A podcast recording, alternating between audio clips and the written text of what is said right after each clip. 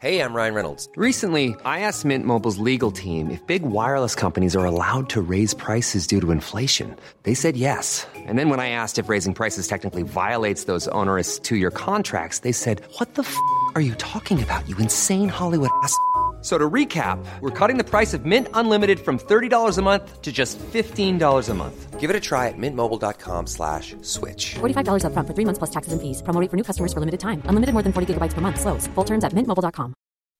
When you make decisions for your company, you look for the no brainers. If you have a lot of mailing to do, stamps.com is the ultimate no brainer. Use the stamps.com mobile app to mail everything you need to keep your business running with up to 89% off USPS and UPS. Make the same no brainer decision as over 1 million other businesses with stamps.com. Use code PROGRAM for a special offer. That's stamps.com code PROGRAM. Fast Talk. Street Talk. Talk Radio. Fighting the good fight with all his might, providing a welcome dose of common sense for the common people. Independent Republic of Mike Graham on Talk Radio.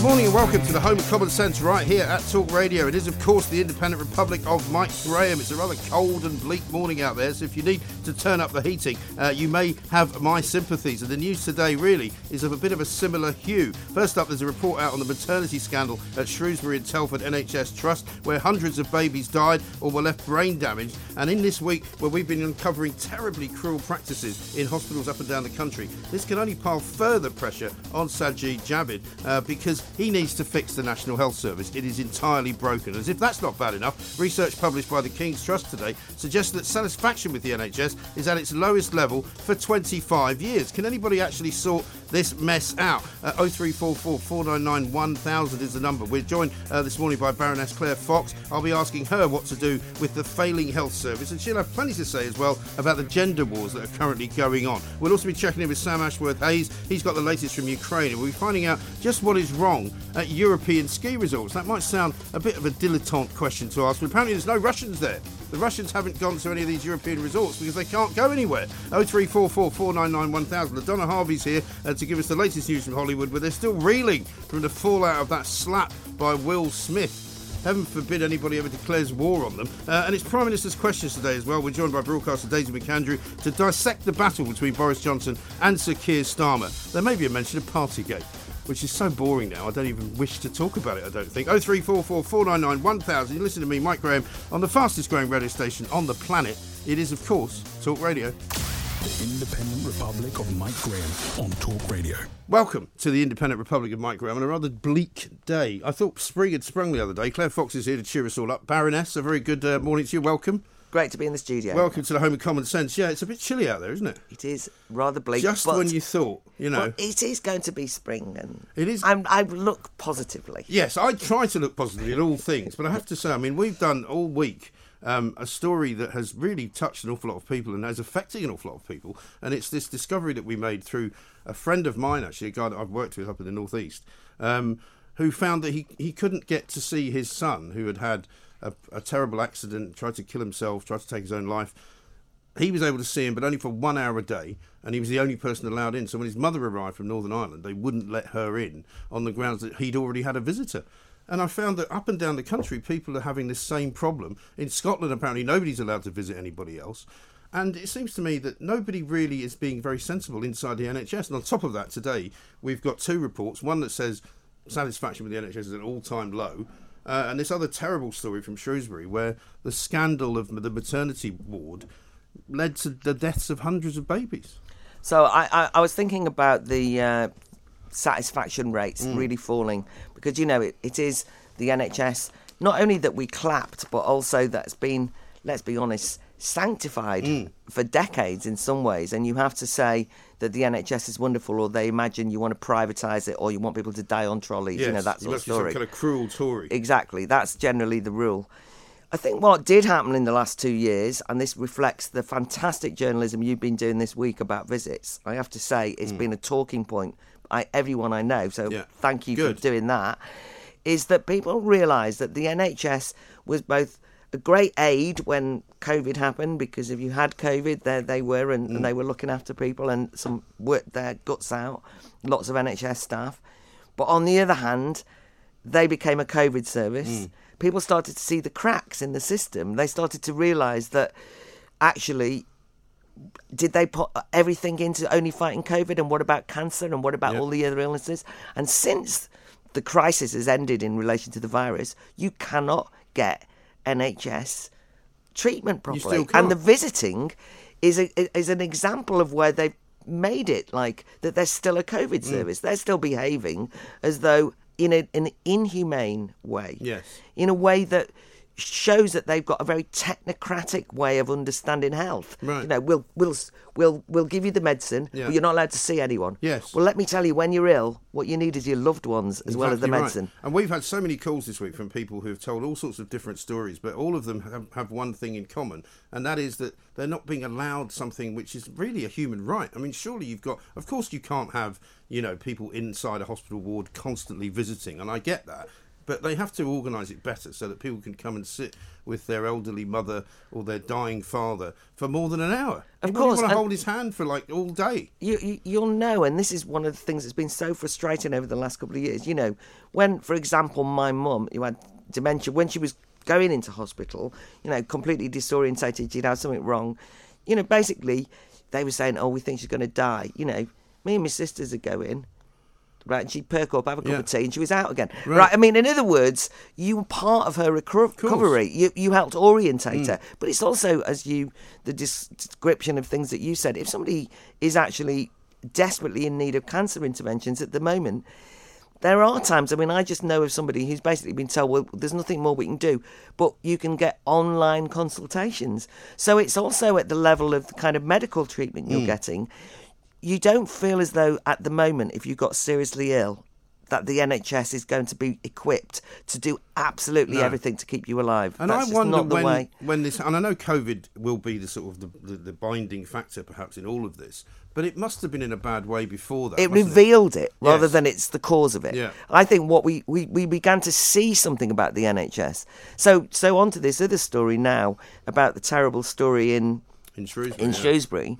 I think what we see there is, is that the NHS has also become very ideological. Mm. And in that instance, they developed an ideology which basically said you are not allowed to have C sections, right? And and we only believe in home, but you know, in natural birthing Yeah. techniques. Right. And it became an ideological issue rather than it being a question of what kind of birth Which would it you should like. never be, right? Absolutely not. But they turned it into that we're the experts. We know what's best for you. Hmm. We've had other scandals that relate to uh, parents, as it happens, or mothers, which is there is parts of the NHS it's been revealed that basically say you have to breastfeed, otherwise you're not a good mother. That's right. And, and some people can't breastfeed. I know mothers who have been really, really sort of traumatized by that because they feel like they've failed. They can't get it to. They can't work it out somehow. Yeah. It's not for them. Well, I've known I've know? situations where the, the, the baby has then been had malnutrition because Yeah. they couldn't breastfeed properly. The mother gets blamed. Imagine the guilt. I know. But that was an ideological intervention, Right. and of course we've seen. We, we, you you say about the gender thing. It isn't just some sort of like made up, you know, war on woke story. This, the NHS, as we speak, are saying to people who are going for scans, anyone and everyone, are you pregnant? Yeah. Now, we might think, what a joke. So that means that they're going to say to you, Mike, if you go in for a scan, are you pregnant? Yeah. And we all think, I oh, mean, I had guys tweeting me yesterday saying, "Well, I haven't had a period for a while. Maybe I am pregnant. Yeah, pregnant." exactly. I No, mean, you exactly. know, But the, it is one of those world gone mad. But I think, in a more serious vein, in the context of what we're saying, is why are the NHS preoccupied with these things? Yes. Only uh, two weeks ago, I think it was, and this actually came from the House of Lords, so because I, was there when it happened, when Baroness Emma Nicholson actually stood up and revealed that some uh, woman had said that she'd been raped in a single-sex ward, and the uh, NHS said, "Oh, you can't have been raped Yes. because it's a single-sex ward." That's right. And she said, "But I was raped." Yeah. and it took And a- it- an they intervention. then they eventually they revealed what eventually happened, right? that there was a, a, a trans woman on the ward who actually was a man who Mm. Right. raped the woman. Right, Right. now, but I mean, what I'm saying is that that doesn't it, tell you why Oh. that shouldn't be the, be allowed to Oh, well, exactly. I don't know what exactly. does, right? But the the reason again that we're talking about it is to say parts of the NHS have become politicised Mm. in a way that's very dangerous. And I think we did see that during COVID as well, which is they became that our way is the only way. Yeah. Anyone who challenged them were in serious trouble. And they brought in rules in which they have been completely inflexible. Hmm. And it was almost ideological. You have to accept that. And I, I, think about the fuss that happened in relation to the mandated vaccines. It took quite a lot of energy hmm. by some members of staff at the NHS who said, actually, we don't think you should sack us if we don't Right. have a particular medical intervention. Absolutely. And but that's NH the problem, isn't it? Yeah. Because you start with this germ of an idea, which is, and, and your Academy of Ideas is all about germ of idea uh, and where it goes. But the germ of the idea was, we'll tell you what's best for your health, right? And that became, we'll tell you to get vaccinated. We'll tell you what you should uh, do when you come to the hospital. We'll tell you uh, exactly how to behave when you're on a train. All of that. It's all come from that same idea, isn't it? Yeah, I think the whole public health health ethos, which has also dominated the NHS, has been very much a nannying one, Mm. which is there's a sort of sense in which a lot of the NHS, certainly ideologically, believe that you're in hospital because you did something wrong. Yeah. It, it, you know, there's a kind of like, well, health prevention needs to start at Yes. home. So there's a kind of lecturing, hectoring thing. and a lot of people have been affected by that too. Because I know loads of people who have said, "Oh, I don't want to trouble them. You know, I don't want to call the doctor because you know they've got other things that they have to do, and I'm not really that important." And people become sort of beaten down by that. Well, if you think about going to the doctors, whenever I've been to the GPs, you know that you, you basically have to fill in that form, which is, you know, how much fatty foods have you had this week? How much exercise have you done? Do you smoke? And, Yeah. stuff? and that's like, I've got a bad leg, you know. I just, Right. what- would you mind? Yeah, could you just- By the yeah. time you get there, you sort of feel. A that you're living the wrong kind of lifestyle, and somehow it must be your fault, and so it becomes almost embarrassing. You know, rather than me being stroppy about it, I kind of like.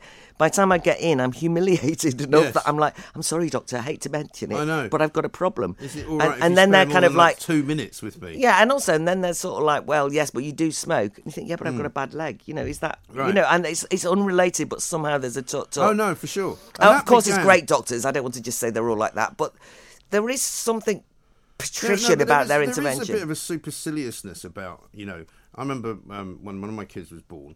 I was working for the Mirror at the time, and just because you know that's how it how it goes in those in those places, people kept sending flowers, you know. Um, and I always remember there was this rather strict and stern sort of ward sister uh, as I was holding a bunch of flowers. Um, that I think had been sent by Piers Morgan actually. Um, she said, "You can't have those in here. You can't. It's like a maternity ward. You know, mothers are sitting there happily with their babies. You know, it's not like you know a massive you know clinical setting." And as she said it, two more huge bouquets arrived behind her. And I thought, I'm sorry to say there's some more there. But, you know, it was really nasty. I brought some lunch in um, for the mother of my son uh, because the food wasn't very nice. And I had a plastic bag which had, you know, some stuff in it from Pret or something. Put it on the floor. She picked it up off the floor and sort of threw it into a cupboard. I'm like, what are you doing? You know, what are you, how, why are you treating me like this? You know, what is going on? This is not, you know, you are not my, my prison warder. Yeah, you but know. you, you've reminded me of something that somebody very close to me when they were, I mean, effectively when they were dying, but we recognised that they ba- basically weren't being given fluids in hospital, uh, completely dried Mm. Really? up mouth, and Right. up started f- taking juices in Yeah. and feed. And they started saying, "We need to inspect the drink that you're giving the person." Right. And I said, "Well, if you gave them anything to drink and they weren't Yeah. dehydrated, Right.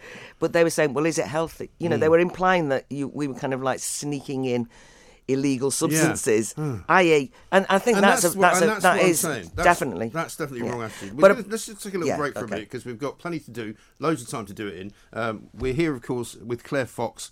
Academy of Ideas, lots of ideas. We want your ideas as well because we've reached a point, surely now, where we have to at least admit that lots of parts of the NHS are not working and they need to be fixed. Let's get it on. This is Talk Radio. Uncomplicated life rubric for hungry thought thinkers. Rock the House of Commons. It's Talk Radio.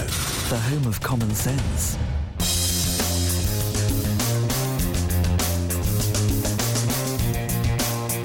Welcome back to the Independent Republic of Mike Graham right here on Talk Radio. Prime Minister's questions coming up a little bit later on. Uh, we did an awful lot on Prince Andrew and the Queen yesterday, so uh, we're probably going to give that a bit of a miss because what happens if you watch and listen to the Independent Republic of Mike Graham, you get tomorrow's news today because we tell you what the news is going to be in the papers. I mean, I predicted that there would be a huge row about Andrew, uh, and sure enough, there it is. So we don't need to do that. Claire Fox is here. Um, we're talking about the NHS, far more important story than the royal family, to be honest. Um, So what can we do? I mean, I think what we need to do is kind of formulate some form, some kind of plan, don't we? So the only thing that you can say about the period that we've been through, in terms of the lockdown period, which almost feels so long ago, but anyway, is to say this is an opportunity to take a long, hard look at our health service. And one of the good things about some of these criticisms is it was a ring fence story. You mm. just couldn't debate it. Right. I think the government have got to take the opportunity of saying, actually, people want a national conversation Yeah. now, and let's start talking about it. Now, I wouldn't know how to run a health service. Hmm. I do know that there's layers and. That layers of doesn't disqualify you because no, apparently exa- neither do they. exactly. But I do. I can tell already that there's layers and layers of management that should be removed. Yeah. You can tell already that what you need to do is to increase the staffing on the front line, but not with people who've got degrees necessarily, but to bring in all sorts of frontline staff. I mean, and had a- actually do the a- job of caring. You know, we had a caller yesterday who told us that her um, daughter was working in the NHS and her line manager used to sell BMWs. And you go, well, I'm sure he's very good at that, but I mean, that may be not the right sort of person to run a hospital no. ward. Well, it's been seen as a kind of management by people who don't know anything about healthcare, but healthcare has to be front and centre. Cut the ideological stuff Mm. out. Yeah. All I'm saying is I'm sure it's complicated. It's a national health hmm. service, and we live in a complicated society. But if you actually say we're going to re look at every single aspect of it and say what do we need Yeah. to do better, that would help. I mean, At the the moment, they've got to go back to normal. They've got to let visits happen. They've got to open all the GP surgeries. They've got to get rid of all the COVID stuff. Yeah. So that we at least go back to normal. So then we can critique the normal. Yes. Because the weird thing for me, and we'll talk about this later on in the show, and I don't know why it's happening, and we'll hopefully find an answer. In Scotland, for example, they've now got more people in hospital with COVID than they've ever had. Yeah. Now, two questions there. One, well, how, how is that possible if they've had all these restrictions? And two, why? What are they doing in hospital? Because the new variant is not meant to be particularly bad. Yes, and I don't say that I understand that, but when you actually get a situation like yesterday where the Secretary of Health basically says if you've got a cold, you should stay off work Yeah. and starts imposing these kind of like real restrictions. Uh. I mean, it's not a mandate or a law, but nonetheless, it means that people will be preoccupied with their own health, and that's not good, No. in my opinion. I think we've got to learn to live with being ill occasionally and getting out and well, about. it's counter to what my kids were told at school only as recently as last year, which is if you've got a cold, you have to come to school. yeah, uh, well, and you're uh, kind of going, oh right, so but if I've got a cold, I can't go to work. exactly. But also, we, but we just got to live with having illnesses that we can all live with. I mean, you know, when I was a teacher. You, you you taught while you were ill, didn't Yeah. you? I mean, what, what you're going to Well, do? I Say, mean, every- oh, remember- phone in and go, oh, I'm I not remember feeling every well. September when my kids were sort of at primary school, we'd all get ill because they'd all come back with all manner of horrible things Yeah. that had been germinated in the in the, in the Yeah. you know the school toilets or whatever, and we'd all be ill for about the whole month of September every year. Yeah. And then there's sometimes when you're actually properly ill, you need to have time off. That's Yeah. to recover. We know that. But we don't want to encourage people to be preoccupied in a kind of almost like a self obsessed way Yeah. with how do I feel today? Am I well? Yes. Now that's been one of the downsides of the COVID stuff, I think, that people have become preoccupied with I mean, you imagine that's what people were doing Mm. Yeah. with testing, how do I feel? Yes, and they've also I think we've also raised a generation of what I would call I don't know if it's Generation X or the millennials, but sort of some somewhere in their twenties, people who think if they're ill, it's terrible. Whereas, as opposed to what you and I would say is, well, we get ill. That's that's what happens. You get ill, you move on. Yeah. You know, you're not dying. You're fine. No, and I, you look forward to having a lion at the weekend if you're Yeah. lucky to get over Right. it, but you don't have days off work. No. But it, I, I also the same people that take their birthday off. Yeah, but I think that young people, uh, the problem is we're socialising them into this, aren't we? Because No. we're telling them officially, if you don't feel well, you should take time off, right? Yeah. And I'm saying, don't say that to them. No. Say work through it, Yeah, right? get through it. Get on with it. You know, Yeah, take yeah. some responsibility, make some money, have a good life. But it's also when you've got students who are basically told by their lecturers during that time, oh, well, you can't, we're not going to do face to face because we're worried about health. Mm. Right. That's much more important than universities. Imagine now being a university lecturer. You actually got your face to face on, and a lot of students say, "Oh, I didn't feel well, so I didn't come." Didn't and then, come you, and then you go, "Well, where did they get that idea?" Oh, maybe it was us when we were saying the same Oh, to I them, know. right? Unbelievable. Listen, I can't let you go without the gender question. Um, apparently, Wes Streeting was applauded this morning by Julia Hartley Brewer because he was actually able to uh, identify what a woman was. First Labour Party um, MP, I think, who's managed to do that. He'll probably be suspended later this afternoon uh, for saying that, yes, a man has a penis and a woman has a vagina. I think that uh, Wes uh, has been very sensible on this actually for a while. It's good to have a straight talking MP. I don't want to congratulate a politician for recognising what a man is and what a Right, woman is. I know. You know, it's like It's one of those things that I want to critique Wes Streeting on something a bit more interesting Yes. or congratulate him if he does something good. Yeah. But we have got into a situation whereby we cannot speak what is obviously true. And it's fine for Wes Streeting to do it. But when you think about those athletes who've basically been told now, the cyclists Mm. have been told, if you were to criticise the fact that a transgender woman is cycling as, and, and therefore will have a huge advantage over the female athletes. Do they have a crossbar or do they not count anymore? Oh God. I, I'd forgotten those days for a start off. But anyway, but if that, but they've basically been told they can't criticise Right. it. People are actually frightened of speaking out.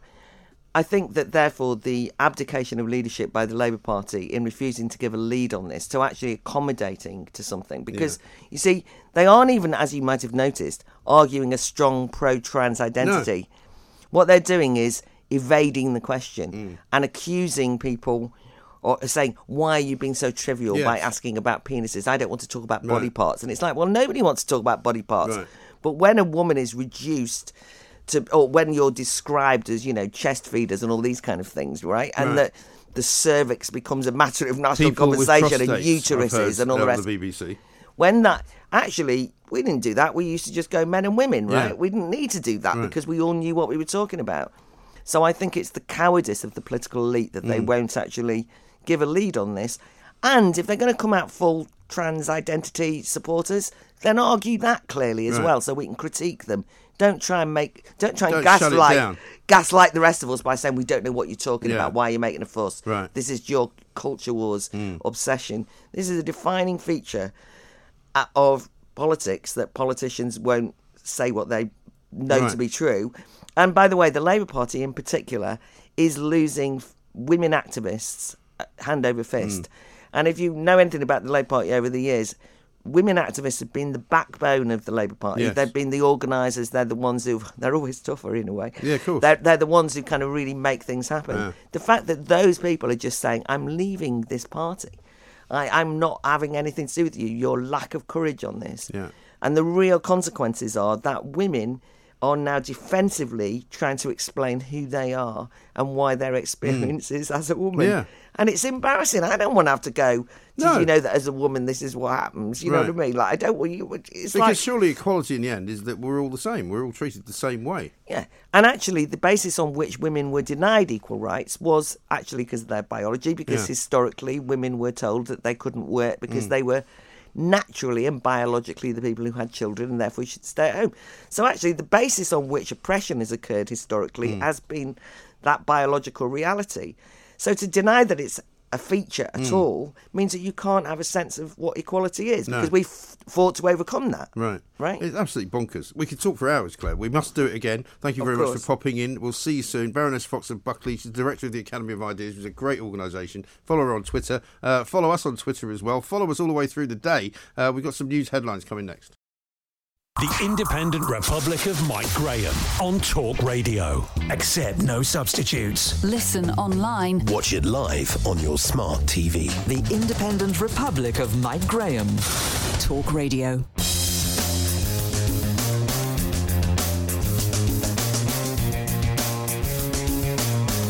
Welcome back to the Independent Republic of Mike Graham right here on Talk Radio. Prime Minister's questions coming up. Daisy McAndrew is going to be here with us for that. Uh, don't forget, you can watch it all as it happens live right here. Boris Johnson, Keir Starmer, and all the rest of the people inside the chamber. Uh, you can see it on Apple TV, on Rakuten, on Samsung TV Plus, Roku, YouTube, now, of course, on Amazon Fire TV. Soon to be on Talk TV as well, which is launching very, very soon. Uh, it's getting very exciting here uh, at Talk Radio. Just go to the App Store and download the Talk Radio TV app, or go to talkradio.tv uh, where you can watch all the way through the day, all the way through the evening, all the way through the morning. It's a wonderful thing. It's a thing of great beauty. Uh, big story breaking this morning, just as our show started, of course, uh, is this terrible report that's coming out of uh, Shrewsbury NHS Trust, in which uh, we're trying to discover exactly what went wrong, why the maternity policies were so awful that hundreds of babies died. Uh, many were left with brain injuries. It was very much an ideologically driven um, hospital choice that was being made. An awful lot of women affected, an awful lot of families affected.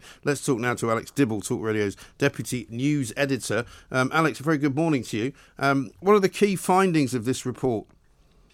Mike, the key finding is that at Shrewsbury and Telford NHS Trust, there was a culture that sought to keep the number of caesarean sections low.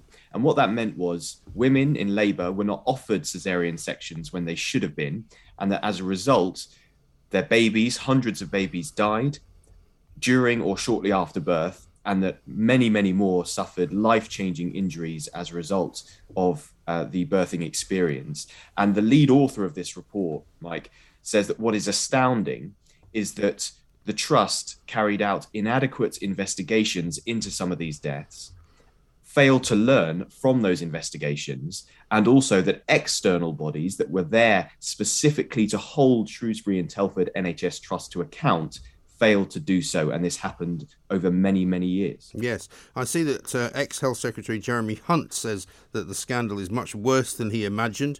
Um, hundreds of babies may have lived if the care had been better. I mean, that's a very damning uh, statement, isn't it? It is. Jeremy Hunt, um, you know, commissioned this review. It was then expanded. Its scope was widened by Matt Hancock, the following health secretary. But the report looked into 1,592 clinical incidents relating to 1,486 families. So that is the number of people we're talking about um, that were affected.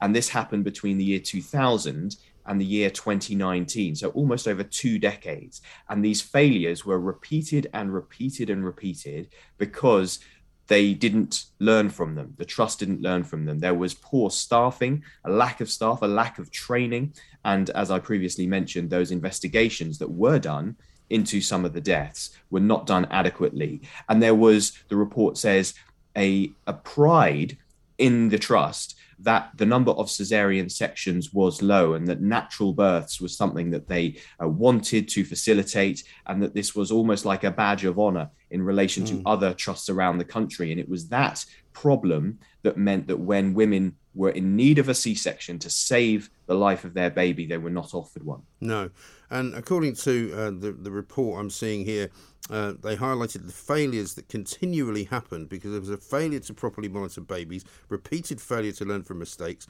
failure to properly assess the risk of patients. I mean, it's just dreadful. And in many cases, some of the mothers themselves were blamed for the deaths of their own children.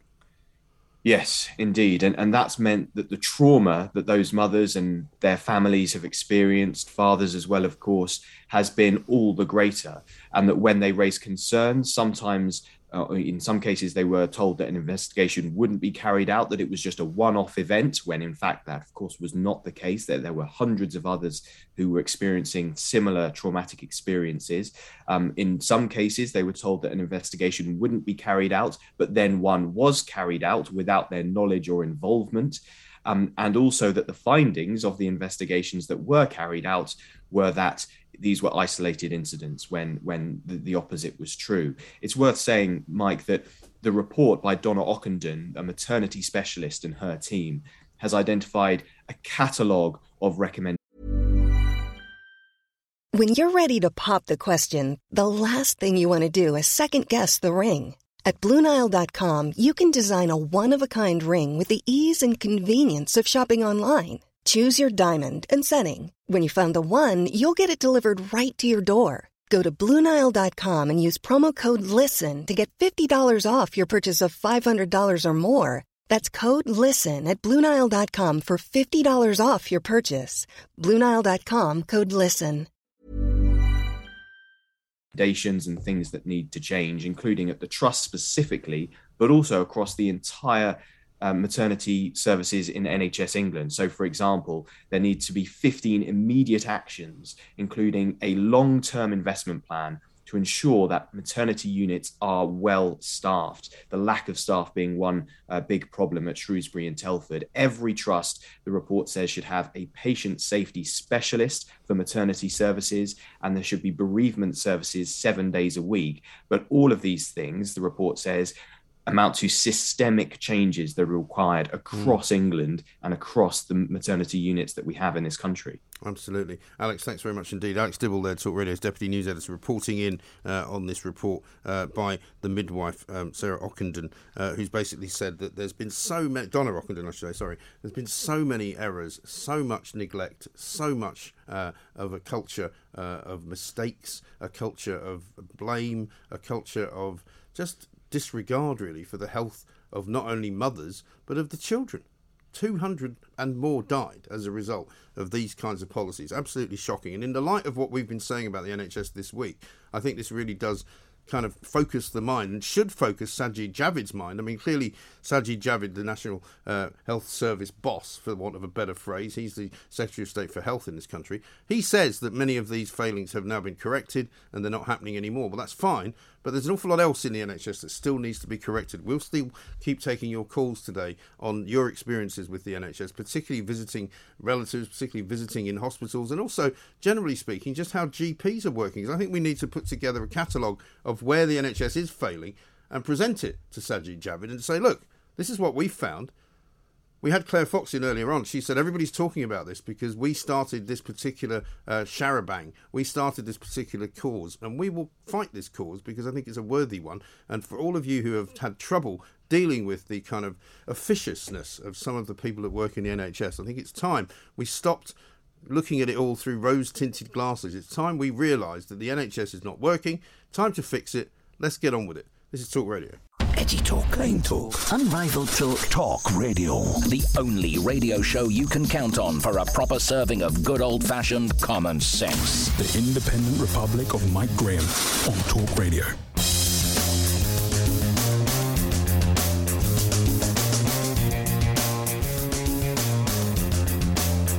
Good morning, welcome back to the Independent Republic of Mike Graham, right here on Talk Radio. It is, of course, the home of common sense, the place you find the truth, the whole truth, and nothing but the truth. It's a bit of a cold and bleak morning out there. If you were expecting spring to have sprung, well, it did spring, uh, and it's now gone away again. So we're not going to be back to that till about sometime a week from now. So far this morning, we've been listening uh, to the maternity scandal at Shrewsbury and Telford NHS Trust, a terrible story of neglect, a terrible story of an ideologically run hospital unit a terrible story of death and destruction and despair.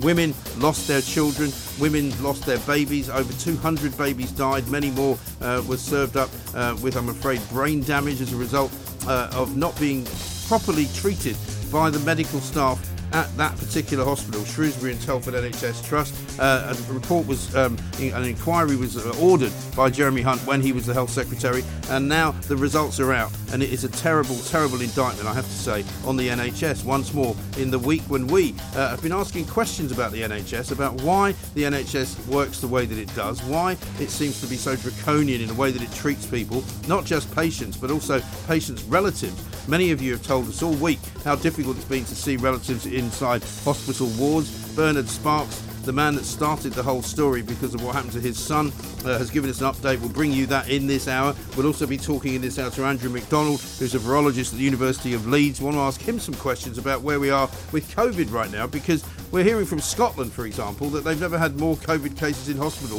than they've got now doesn't really make any sense, does it? I know more and more people who are getting the latest variant of COVID, uh, seemingly not doing them too much harm, but there does seem to be a lot of it about, so we shall see uh, what is going on. Meanwhile, there's research out from the King's Trust which says that satisfaction with the NHS, from GPs all the way up to uh, hospitals, is at its lowest level for 25 years an extraordinary state of affairs. So we'll take your calls on it, please. 0344 499 1000 is the number. Uh, we're going to be talking to Tonia Buxton, who's off on the slopes um, of uh, um, a mountain somewhere in Europe. But normally, Courchevel is full of the Russians, but the Russians are not there, so it's very quiet. We'll find out why. 0344 499 1000 is the number. You're listening to me, Mike Graham, right here on the fastest growing radio station on the planet.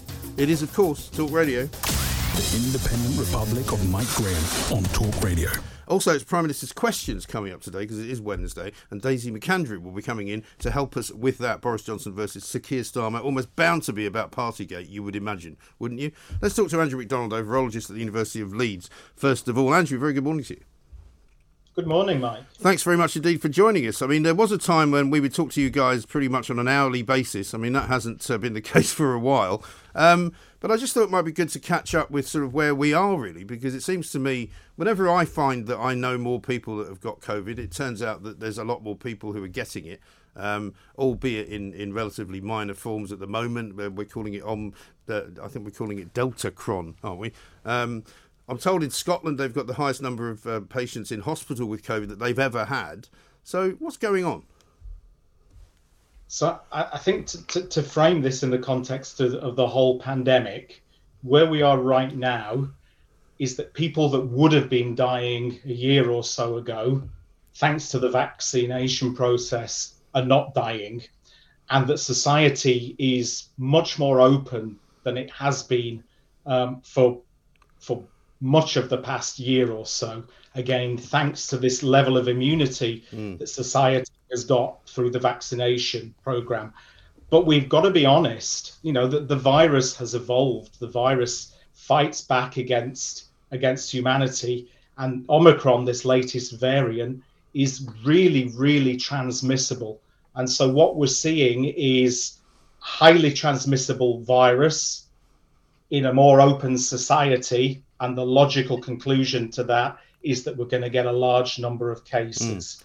Yes, and, and, I understand um, that, and I've my understanding of that has always been that you know the more widespread it becomes, the less sort of deadly it becomes. But how does that then explain the people in hospital in Scotland? So actually, those who say that the the natural evolution of a virus is towards being less harmful, that's virologically not correct. Ah. There's no real pressure on this virus to become less harmful. The reason that we see it in general as less harmful is because we as society have got this wall of immunity that we've gathered either from having had the vaccine, having had the infection previously, or a combination of the two. Mm. So you've got a virus hitting a sort of wall of, of immunity that means that fewer people in general become sick, but that is counterbalanced by the fact that this is really, really transmissible. And so that's why we're still seeing large numbers of people in hospital. And unfortunately, we're still getting about a thousand deaths a week from this virus. So it it's it's not the common cold. I think is the take home message. I suppose, yeah, but I mean, a thousand a week is a lot lower than the number of people that die in every given week, anyway, isn't it? I mean, there's about 1,500 people dying every day, right? It is, but we're often, you know, we, we like to compare this virus to the flu. A lot of people compare it to flu when they're looking at, at levels of pathogenicity. In a typical year, we probably get about 1,500 deaths from flu. So we're, we're getting, you in know, a typical year. I thought in a typical year we got thousands of deaths from flu, apart from that year where there weren't any. No, no, no, no, no, no. That that is because the flu is bunched in with a whole load of other infections of the respiratory tract. Right. So this is still a harm. This is still a harmful virus, but if you've had your vaccinations, then you are much much less likely to be severely ill and to die of the virus than if you are unvaccinated. Isn't isn't still though the two main reasons for death age and and weight? Yes, yes. So, I mean, the people who are in hospital in Scotland, who would they be? Well, predominantly, this virus, as we've known throughout, will hospitalise those um, who are older, those who have comorbidities, and particularly those with compromised immune systems. Right. They are, they have always been, and even with this virus, they are the major grouping of, of people who unfortunately um, will suffer from severe illness yeah. from this virus but they're not but they're not restricted. So um, those who are younger, much less likely, but they still can become very ill from the virus. Yeah. And again, I suppose it's an it's a numbers game, Mike. If you think about it, it might be lower risk to younger people, healthier people, but the larger the number of those people that become infected, the larger number of them will become hospitalized. Yeah. But you see, the thing that I find interesting about all of this is that you know we still haven't quite learned what it is that affects people in some, so many different ways. Because I mean, I've known plenty of people, as I'm sure you have, over the course of the last two years who have had it. Some of them have, have been quite ill. Some of none of them, none, nobody I personally know has been in hospital as a result. But you know, some of them have been quite ill. Some of them are still suffering from you know what they would call kind of um, s- symptoms that haven't quite gone away. Um, other people have simply had a what seemed like a bit of a sniffle, you know. And I wonder whether there is some area of research that could be done to try and work out exactly why certain people are affected in a different way to others. So, so basically, Mike, you've hit upon one of the holy grails of virology research. What we do here at the And that- Independent Republic. and that that is you know that is that it, what we want to understand is why two different you know two people can be infected with the same virus one person gets a relatively mild infection one person gets hospitalized mm. often this can be a combination of genetics of the person for example they may they may have a genetic predisposition towards not mounting a particularly effective immune response Yeah. against a certain virus. They may over respond to a virus, which can give you um, nasty pathology. So this this really is the the holy grail of virology is trying to understand why a virus like SARS-CoV-2 can cause such a wide spectrum of disease. And you know we, we must of course remember that we've only known the existence of this virus for a couple of years hmm. we don't fully understand how it causes these this range of illness and what is the longer term consequence for people who've been infected with the virus beyond the the respiratory illness that we see as part of hmm. the acute infection this is this is an area of research that even though it's no longer so in the spotlight is is carrying on in labs around the world Right.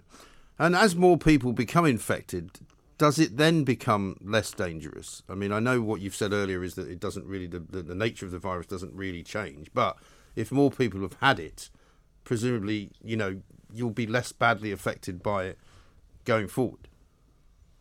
So, each time we're infected with the virus, our immune systems will respond, either thanks to the vaccination or a previous infection. The memory side of our immune system, which is really key to how our immune system works, will remember that it's seen that virus and it will mount an immune response. So, in theory, that there should be a milder infection.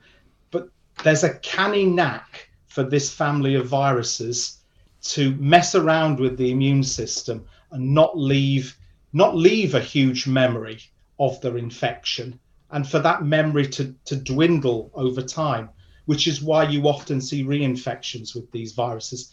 There's also a, a larger issue with allowing the virus to keep infecting people and that's each time the virus gets inside someone it makes billions of copies of itself and its proofreading ability, if you think like a photocopier, hmm. each time it makes a copy, there's a slight mistake compared to the original. And you've got billions and billions of changes in that virus. So the more that you allow the virus to spread, the more changes in the virus that you allow to occur, which could theoretically lead to a version of the virus that is better able to escape that immunity that we've got. We've seen that with Omicron.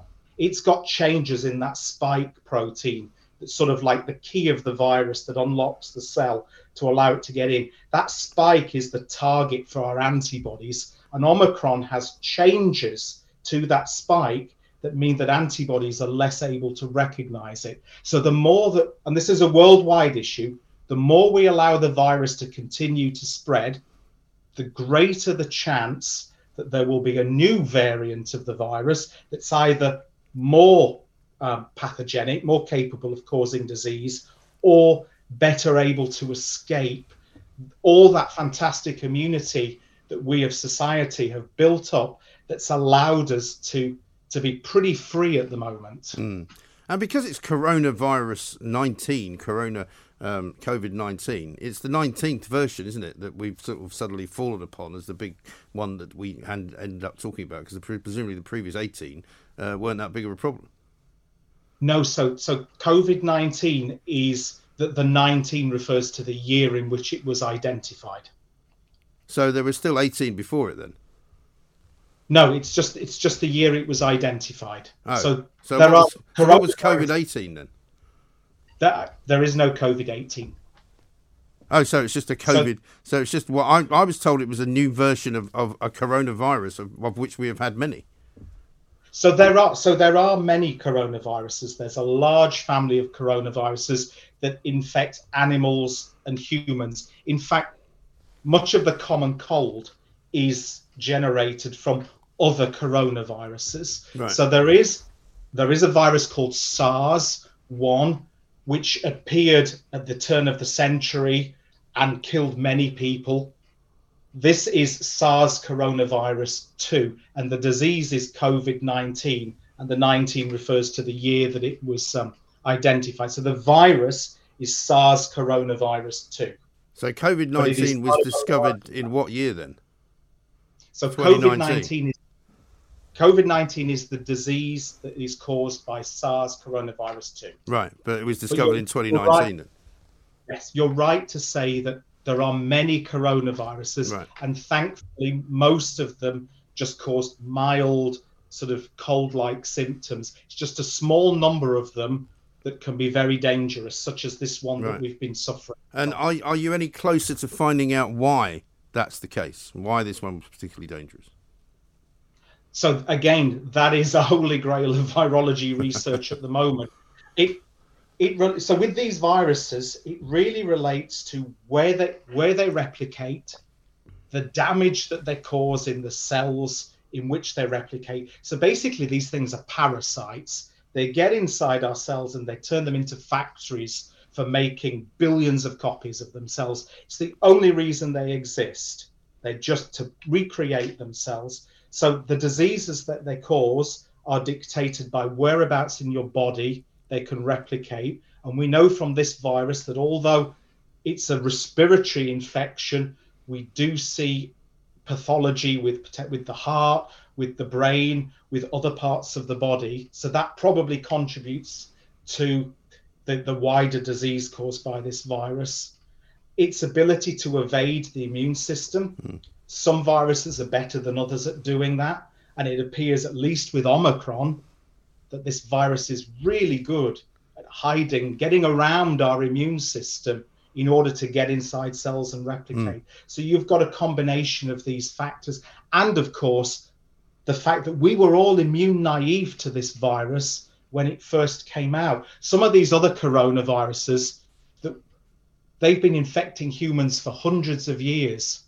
And so we we've built up an immunity against those viruses over time. This is very new into the human population. And certainly this is one of the things we find with viruses. When they make that leap from one species to another species, they tend to run rampant for a while until you get some sort of natural equilibrium in the host. Yeah. So we've got all of these factors going on. But again, science takes time, unfortunately. And so scientists are still working on trying to answer these questions. Right. Andrew, thanks very much indeed. Andrew Macdonald, virologist at the University of Leeds. Uh, a couple of holy grail type questions there from me, uh, the answers to which we don't even know yet is the thing. But it is kind of puzzling, isn't it? That up in Scotland, where they've had all these restrictions, where they've been all wearing masks forever, uh, where they've had social distancing, where all sorts of things have been shut down, uh, they've actually got more cases now than they've ever had. We shall see whether that turns out uh, to be more deaths than they've ever had as well, because it may not be. Obviously, one of the things we know from people going into hospital was that the vast majority of people who did go into hospital uh, came back out again alive. So they didn't die in there. Some of them even caught COVID while they were there. Some of the ones who did die in there didn't die of COVID, but were put down as deaths from COVID. We know all that. Interesting. Always good to get an update on these things. What is it like for you out there? Uh, 0344 499 1000. It seems to me there's more and more people getting this new variant, but fewer and fewer people getting it very seriously. It seems to me. We've got lots more to do. We'll take some of your calls on the NHS. What is wrong with it? What can we do to fix it? I'll give you an update on what Bernard Sparks' situation is with his son, who's now being moved out of an ICU unit into another ward. However, that doesn't seem to be a help. And we're still trying to get a statement out of that uh, Sunderland Health Trust because we need to know from them who's telling them that they can't have visitors to people who need help. This is Talk Radio. The Independent Republic of Mike Graham on Talk Radio. Where we are, of course, on the cutting edge of technology, uh, the cutting edge of media broadcasting. We are, of course, a hybrid station now. We're not just a radio station, we are a television station. And pretty soon, Talk TV is going to be with us as well. And that's going to be absolutely fabulous. You are not going to believe how good that's going to be. Uh, right now, though, you can watch us on TV already. Uh, if you get yourself a Samsung TV, uh, flat screen, you can watch me in full, glorious colour. Get a 60 inch one, whatever you like. Apple TV, Rakuten, Samsung TV Plus, Roku, YouTube, Amazon Fire. Uh, all you're going to do is download the Talk Radio TV page or find the app on the App Store, Talk Radio TV. Watch it there. It's fantastic stuff. Now, coming up, we've got PMQs. We've got a real treat for you right now, though, because Tonia Buxton would normally be here uh, on a Wednesday. Um, we're moving things around slightly, and believe it or not, Tonia Buxton is now currently in a place called Courchevel, uh, which is a rather splendid ski resort uh, somewhere in Europe. Um, and she's reporting into us in what possibly is one of the most exotic locations we've ever seen. Tonia, very good morning to you. Good morning, Mike, darling. How are you? Now, listen, you look as if you're in a Bond film out there. I mean, I'm waiting to see the kind of, you know, the Land Rovers coming around the back and somebody shooting you out of a plane. It looks fantastic. How, how's the snow? Well, it started snowing now. It's complete whiteout, as you can see. Yeah. Like it's just really snowing. Um, and Courchevel is somewhere that is in France, and it's somewhere that's normally full of Russians. Right. Um, it's quite bougie, and all the kind of expensive restaurants are full of Russians. And it is so quiet. Really? They're not here. Right. Yeah, they're not here. and here. is that is that because I mean you may not know the answers to it, but is that because they're not allowed to come? They can't leave the country. There's no planes out of there. I think it might have something to do with that, maybe with their assets being frozen. I'm not sure. The people I have spoken to, though, are local businesses, right. and um, they're the ones that are saying that they really mi- they're missing the Russians a lot right. because, you know, they they do come and they spend quite a lot of money. I was speaking to a sommelier in a restaurant, um, and he, he says that they regularly sell you know bottles of wine for you know 800 1000 euros to the russian yeah. groups that come out right. and uh, he's not sold a single one this season wow and so i mean that means presumably it's easy to get a table in all of these ritzy restaurants that you guys like to go to uh, and it's no problem um, queuing up for the ski lift Absolutely, it's it's so quiet. There's no one uh, in the ski on the on the resort. You can get on the ski list, no problem. Um, and actually, a lot of the restaurants now are doing kind of a plat du jour. So um, restaurants that possibly that we couldn't normally go to with me and you know the kids and everything. Yeah. They're now doing a kind of set menu, so we can go to restaurants we don't normally go to. So wow. that's quite nice. That is nice. And what's your sort of yeah. fa- favoured uh, skiing day? Because some people like to do a bit of skiing in the morning a big of a long lunch in the afternoon, and then a tiny, tiny bit of skiing in the uh, uh, at the end of the day. What's your what's your routine? It's, it, that's the kind of thing that I like. Yeah. Unfortunately, the kids are ski nuts, and I and I even though I did a ski season, I can ski really well. I can't even keep up with them because they've been skiing since young. Yeah. So all they want to do is like ski, and I'm like, I just want another vin chaud. That's my kind of ski holiday. That's brilliant, and I mean, uh, presumably the uh, uh, the great thing about skiing in France is that you know you've got all the European kind of uh, things around you. France, until quite recently, was a bit uptight about the old COVID restrictions. I presume they've all gone, have they? Gone, gone, gone, gone.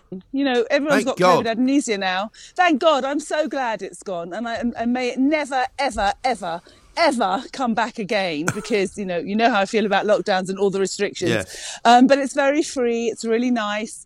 Um, it is just it's just it's the first time you know been away for a long time. It's just nice to to be somewhere else. Do you know I said like that back I to living that. again. Listen, I, when I was in America, and I was driving my sister's car down I ninety five uh, on the way to to go and do some shopping. Just, it's just great to be somewhere else. You know, as yeah, as yeah. great as London is, you need to get away. You do, you do, and it's it, it, it is really nice, and, it, and I've you know I've I'm that mother that took the kids out of school because I felt that they really needed it. Yeah. And uh, you know, they I can see I can just almost see the kind of stress coming off their shoulders now because yeah. whether we realise it or not, um, that kind of anxiety and stress has sunk into the bones of a lot of the young, mm. um, and I see it a lot, and I can I can just see the joy coming back. So let's start living again, shall we, Mike? Well, listen, you're the most, um, I would say, elegant skier I think I've ever seen. So well done on the out- well done on the outfit. And uh, Thank you. You look nice and warm. And uh, we'll, I am. we'll see you when you get back. Take care. See you next week. See bye. you, bye. Uh, Tony Buxton reporting in there from Courchevel. Uh, what a great woman she is. And she's normally, of course, sitting here in the studio with me, or she's in Cyprus sometimes, but there she is, enjoying herself on the ski slopes of France, where there are no further restrictions being put on you, which is great news, isn't it? Because the travel business really needs to get going again. London is in good shape. We were talking earlier to a virologist who was saying, oh, you know, there's still lots of people getting coronavirus and going into hospitals. Well, I'm not sure that people believe that anymore. People are now, um, I would say, being much more normal about the way that they run their lives, the way that they operate. Hardly any mask being worn when I'm on the tube, even these days. So that has changed an awful lot as well. We'll take more of your calls. 0344 499 1000 uh, is the number. Peter in Stevenage says, Mike, reference this NHS report. I'm amazed and sickened that those responsible for these actions are not named, shamed, sacked, and prosecuted. That's a very good point. We'll find out about that and find out why that is the case and if anything is going to change because I think certainly people should be held responsible for what happened up there in Shrewsbury. Uh, it's a massive scandal. You'll be hearing about it all through the day here at Talk Radio. Also, coming up shortly, Daisy McAndrew is going to be here because she's coming in for Prime Minister's questions. That's going to be a great thing. Boris Johnson talking, no doubt, about the Partygate scenario. Uh, what else will Sir Keir Starmer offer up? We shall see. He still doesn't know what a woman is. Will he admit what he doesn't know? Anything else that he doesn't know about? Really? This is Talk Radio. Talk Radio. Across the UK, online, on DAB, and on your smart speaker. The Independent Republic of Mike Graham on Talk Radio. If you enjoyed that, be sure to catch the whole show 10 to 1 Monday to Friday on Talk Radio via DAB, online, or via the Talk Radio app. And if you have an opinion on the stories we cover, we'd love to hear from you. Call us on 0344 499 1000 or tweet at Talk Radio during the show to have your say. Mid morning with Mike Graham. Talk Radio. Hi, I'm Daniel, founder of Pretty Litter. Did you know cats tend to hide symptoms of sickness and pain? I learned this the hard way after losing my cat, Gingy. So I created Pretty Litter, a health monitoring litter that helps detect early signs of illness by changing colors, saving you money and potentially your cat's life. Pretty Litter is veterinarian developed, and it's the easiest way to keep tabs on your fur baby's health right at home. Go to prettylitter.com and use code ACAST for 20% off your first order and a free cat toy. Terms and conditions apply. See site for details.